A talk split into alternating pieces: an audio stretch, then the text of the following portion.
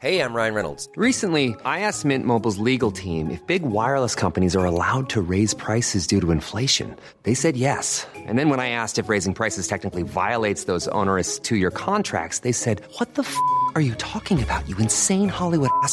So to recap, we're cutting the price of Mint Unlimited from $30 a month to just $15 a month. Give it a try at mintmobile.com slash switch. $45 upfront for three months plus taxes and fees. Promo rate for new customers for limited time. Unlimited more than 40 gigabytes per month. Slows. Full terms at mintmobile.com.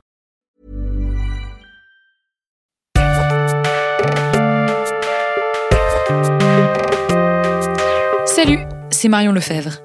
Depuis quelques jours, on vous parle de ce qui nous rapproche.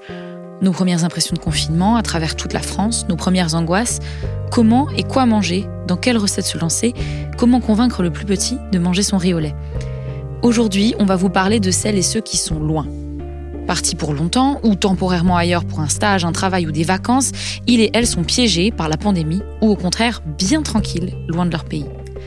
Comme on en a l'habitude maintenant, en ce quatrième jour de journal de confinement, on a demandé aux Françaises et aux Français à l'étranger de se raconter à distance. Bienvenue dans Programme B. Des États-Unis, du Danemark, du Vietnam, d'Italie, vous nous avez écrit, parlé, raconté vos vies à l'heure où les frontières se ferment, où les pays expulsent ou récupèrent leurs ressortissants à tour de bras, et où les ressortissants et ressortissantes eux-mêmes appellent, par-delà les mers et les océans, à ce qu'on vienne les chercher. Alors, il y a ceux et celles qui s'installent, qui font leur nid, et qui décident que rester est encore possible. Bonjour, je m'appelle Étienne, je suis stagiaire à l'ambassade de France au Portugal. Et ici, euh, la crise du coronavirus, bah, c'est assez impressionnant. Euh, les mesures prises par le gouvernement sont au contraire assez drastiques. Euh, je pense qu'elles veulent anticiper et prendre exemple un peu sur ce qui se passe en France et au Portugal pour pas que ça devienne aussi dramatique. Donc les bars et les discothèques ont été fermés, il y a il y a des restrictions dans les magasins quand on va faire les courses, etc. Euh, Aujourd'hui, l'épidémie, elle est contrôlée en Chine. C'est en tout cas ce que dit la Commission euh, nationale de la santé. Euh, mais en fait, les restrictions euh, sont toujours aussi euh, draconiennes dans le pays. Euh, par exemple, on a des contrôles de température tous les 300 mètres. Je, sors de chez moi, j'ai un contrôle de température. Je rentre dans la résidence où je vais travailler, il y a un contrôle de température. Je vais faire mes courses, j'en ai un. Euh, je vais dans un bar, euh, j'ai un contrôle de température. Et d'ailleurs, euh, les, bars sont encore principalement fermés. Il y en a quelques-uns qui ont rouvert, mais quand ils sont ouverts, il y a une distance de sécurité à respecter entre les, clients. Donc c'est assez kafkaïen parce qu'on se retrouve, euh, on est une bande de six amis et on se retrouve à devoir se parler à l'autre bout du bar euh, parce qu'ils respectent les consignes de sécurité, tout simplement parce que la police passe euh, tous les jours pour, pour contrôler les bars. Et ici, ils toquent pas à la porte, ils demandent pas l'autorisation, ils rentrent, ils filment et puis et ils punissent le cas échéant. Et en termes de ressenti, c'est vrai qu'on s'est senti très seul au début parce que bah d'abord on est loin de nos proches en France et en plus vu qu'on était le seul pays à vraiment subir ce confinement, euh, les Français avaient du mal à comprendre. Moi, le fait maintenant d'avoir autant de nouvelles de France et de voir les mesures qui sont enfin prises en France, euh, finalement, ça, presque ça m'inquiète plus euh, que quand les mêmes mesures ont été prises en Chine. Et euh, le truc euh, bizarre, c'est que ben, en Italie, on vit ça avec euh, plus ou moins 10 jours d'avance sur la France. Donc euh, j'ai dit à plusieurs personnes que euh, j'ai ma famille en France, toute ma famille est en, en France et euh, mes euh, pas mal d'amis aussi. Donc je leur disais que j'ai l'impression de vivre, euh, que je peux vous spoiler votre euh, votre futur, futur.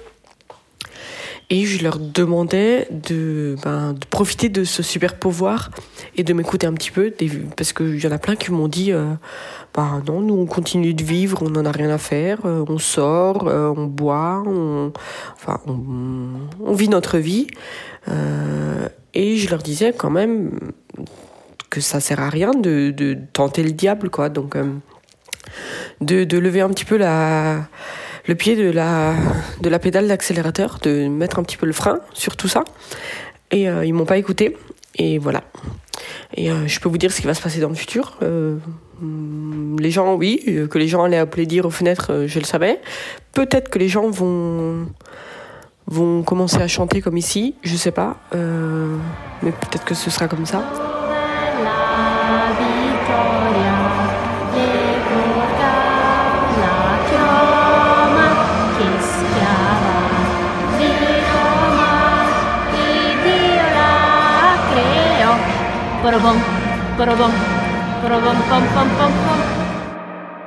Quand je vois les mesures qui sont prises en France, je sais que ça va arriver dans quelques jours en Allemagne.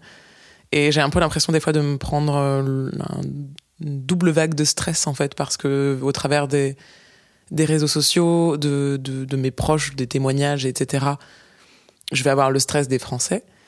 Et quelques jours après, je vais avoir le stress des Allemands. Au fur et à mesure que les gouvernements agissent, on fait des plans, puis on le lendemain. On s'était mis d'accord avec euh, mon copain qui pensait me rejoindre, euh, qui me rejoindrait en prenant des vacances euh, vers la fin de mon, terrain et qui travaillerait en freelance les, les, les, premières semaines, histoire de pouvoir rester un mois.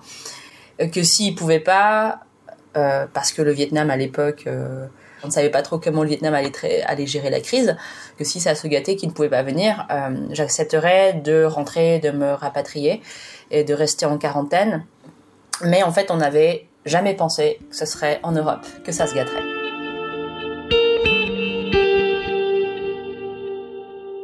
L'Europe, nouvel épicentre de la pandémie. La maladie ralentit en Chine et c'est chez nous que la crise se concentre. Les tables tournent. Celles et ceux qui restent font face à l'hostilité des locaux, inquiets d'une contamination réelle ou fantasmée. Vous considéreriez être euh, rapatrié en cas de problème? Non, en fait, nous, on a vraiment cette, euh, comment dire, on a vraiment cette notion d'être ici euh, chez nous. Euh, tout le système de santé, de toute façon, est complètement euh, pris en charge par euh, le Danemark, les, les, les, mutuelles, les assistances. Et dans un sens, en revenant en France, on ne serait pas pris en charge. Alors, c'est un petit peu, je ne sais pas, le message n'est pas très clair. Par exemple, on demande aux étudiants qui étaient là temporairement de rentrer de toute urgence en France des gens qui sont là depuis euh, six mois, qui, qui, ont encore des stages pendant plusieurs, euh, plusieurs mois. On ne sait pas, voilà. Mais les gens qui sont des, des expatriés depuis euh, quelques années et qui sont là encore pour un ou deux ans ne considèrent pas de rentrer. A priori, ici c'est chez nous et on reste chez nous en confinement ici. Quoi. Et puis il reste une inquiétude, en tout cas pour nous étrangers, c'est si on venait à tomber malade, on sait que le système danois est assez strict, c'est-à-dire qu'il faut vraiment être bien malade avant de pouvoir être pris en charge. On se demande quelle priorité on aura. Est-ce qu'on aura une même priorité par rapport euh, à, des locaux? Euh, mais comme tout le monde, hein, je pense euh, y a des choses qui circulent. Est-ce que quand on a 60 ans, on est encore prioritaire ou pas? Euh, Voilà, on sait que ça, tourne bien dans les hôpitaux. Il y a très peu de cas au Danemark, puisque ça a été fermé très très tôt. Euh, voilà, tout le monde est un petit peu suspicieux, on entend plein de choses à droite à gauche. Vis-à-vis -vis des Français, euh, j'ai des copines qui effectivement euh, ont, eu des... Quand la France a commencé à avoir un gros, pic d'épidémie, j'ai des copines qui ont entendu des réflexions de, locaux leur dire Ah mais vous êtes dehors, vous venez de France, il a fallu expliquer qu'en fait on habitait là euh, et qu'on était là depuis longtemps et qu'on n'était pas forcément plus infecté que les autres. Donc je, je suis euh, Sylvie Jacquemin dans une petite ville euh, Comilly qui est au Kerala, euh, dans les plantations d'épices. Et nous sommes dans une petite guest house on est un petit peu coincé parce que on ne peut plus prendre les bus euh, les étrangers ne sont plus bienvenus. Euh, on est contrôlé, euh, éventuellement débarqué des, bus. Donc euh, on attend. On n'est pas confiné. Il y a juste des recommandations de la police. Il n'y a pas d'obligation. Mais il devient de plus en plus difficile de trouver des hébergements puisque les gens refusent aux étrangers de les héberger. Nous cinq sommes arrivés euh, euh, il y a déjà quelques mois pour certains, donc on n'est pas concernés. Euh, donc nous attendons patiemment de trouver des solutions pour attendre nos avions. pour moi, c'est le 25, pour d'autres, c'est au mois d'avril, au mois de juin, etc. Oui, les touristes étrangers qui sont arrivés euh, au mois de février, euh, connaissent des difficultés supplémentaires puisqu'ils sont susceptibles d'avoir introduit le virus, ce qui n'est pas notre cas. Donc on nous demande euh, régulièrement de quel pays on vient et on est régulièrement contrôlé par la police. Et nous essayons de rester sereins. La liberté dont nous jouissons encore et l'absence de confinement peut paraître plus facile aux, certains pays européens. Donc nous ne sommes pas tenus à un confinement, mais on se l'impose de fait parce que nous ne sommes plus bienvenus en Inde.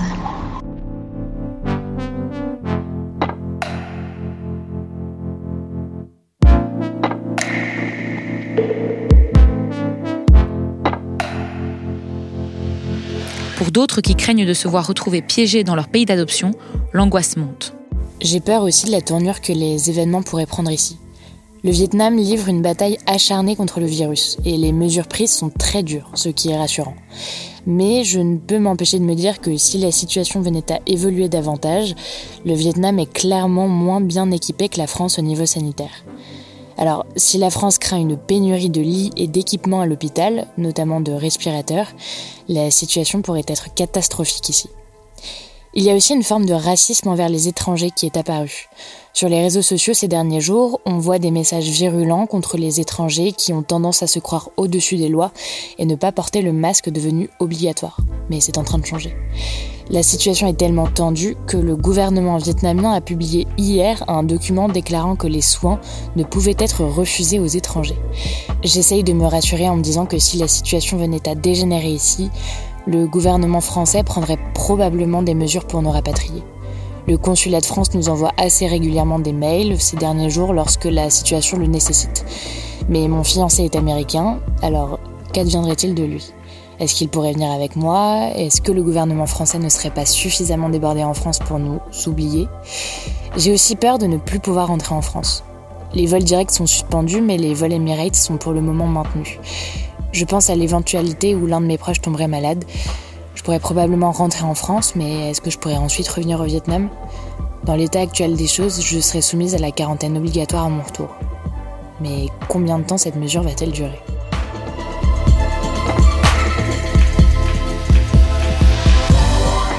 Au ministère des Affaires étrangères, personne ne veut parler. Devoir de réserve oblige. Mais d'après nos informations, les ambassades et les consulats sont débordés. Comme pour le système de soins, les suppressions de postes des dernières années rendent les choses difficiles à supporter. Il y a ceux et celles qui veulent rentrer, donc ceux et celles qui sont restés et qui pourraient être malades. Avec la fermeture des frontières, impossible de rapatrier tout le monde aussi rapidement qu'on le voudrait. Ça, ceux et celles rentrés en catastrophe, qui ont mis fin prématurément aux voyages et aux errances, y ont échappé. Ils et elles sont rentrés in extremis pour faire face à domicile ou chez des proches. Home sweet home. Euh, J'étais aux États-Unis et en fait, il y a quatre jours, mon campus a fermé. Ils nous ont demandé de partir dans la semaine. Du coup, euh, je suis partie rejoindre ma meuf qui habite en Suède. Je je pouvais pas continuer. Euh, il me restait une semaine de voyage normalement, mais je pouvais pas continuer ce voyage euh, dans ce climat-là, qui est quand même super anxiogène. Et donc du coup, j'ai réussi à trouver un billet d'avion. Donc en passant par Londres, puisque du coup, il fallait absolument éviter de passer forcément par l'Espagne l'Italie, ce genre de choses. Du coup, bah, ça a été l'aéroport de San Francisco, avec euh, du coup euh, beaucoup moins de précautions euh, qui sont prises en France, et l'aéroport de, Londres, où là, pareil, pas du tout de, de précautions, de préconisations prises. Du coup, j'ai atterri à Toulouse euh, mardi. Dans mon entourage, il y a quelques personnes qui viennent d'Europe, qui vivent ici et qui ont préféré rentrer chez eux pour être proches de leur famille et puis pour avoir un, système de soins euh, peut-être plus compréhensible. Euh, plus, plus facile à naviguer. Émile est à New York. Puisqu'ici, il y a beaucoup d'incertitudes sur la manière dont, dont, les tests vont se passer, comment, comment l'épidémie va être prise en charge. Je reste euh, très attentif à la situation en France. Mon père et ma sœur euh, travaillent dans, les hôpitaux publics, donc j'essaie d'avoir quelques informations euh, de cette manière-là. Et puis je reste aussi très connecté à mes, amis qui, vivent sur place, prendre des nouvelles régulières d'eux. C'est l'une des chances que l'on a pendant cette pandémie. Grâce à Internet, grâce au téléphone, grâce à tous les moyens de communication en ce début du XXIe siècle, nous pouvons nous parler. Hier, je vous disais que les notifications en cascade m'angoissaient. Parfois, et au fur et à mesure que les heures passent ici, elles me rassurent aussi. Alors même si vous vivez à l'étranger, si vous le pouvez, appelez vos proches, écrivez-leur, gardons contact.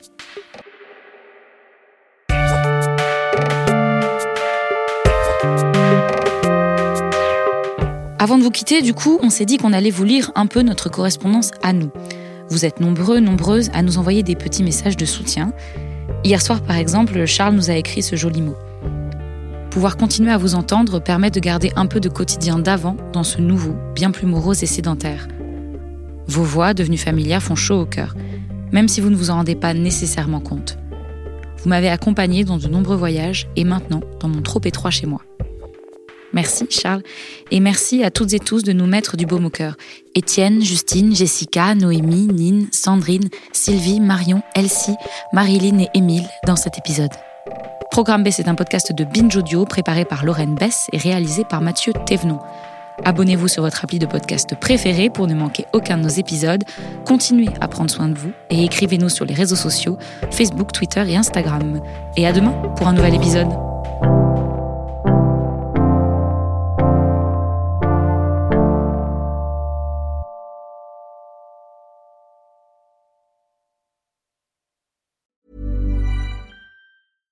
Hey, it's Paige DeSorbo from Giggly Squad. High quality fashion without the price tag. Say hello to Quince. I'm snagging high-end essentials like cozy cashmere sweaters, sleek leather jackets, fine jewelry, and so much more. With Quince being 50 to 80% less than similar brands. And they partner with factories that prioritize safe, ethical, and responsible manufacturing. I love that. Luxury quality within reach. Go to quince.com slash style to get free shipping and 365 day returns on your next order. Quince.com slash style.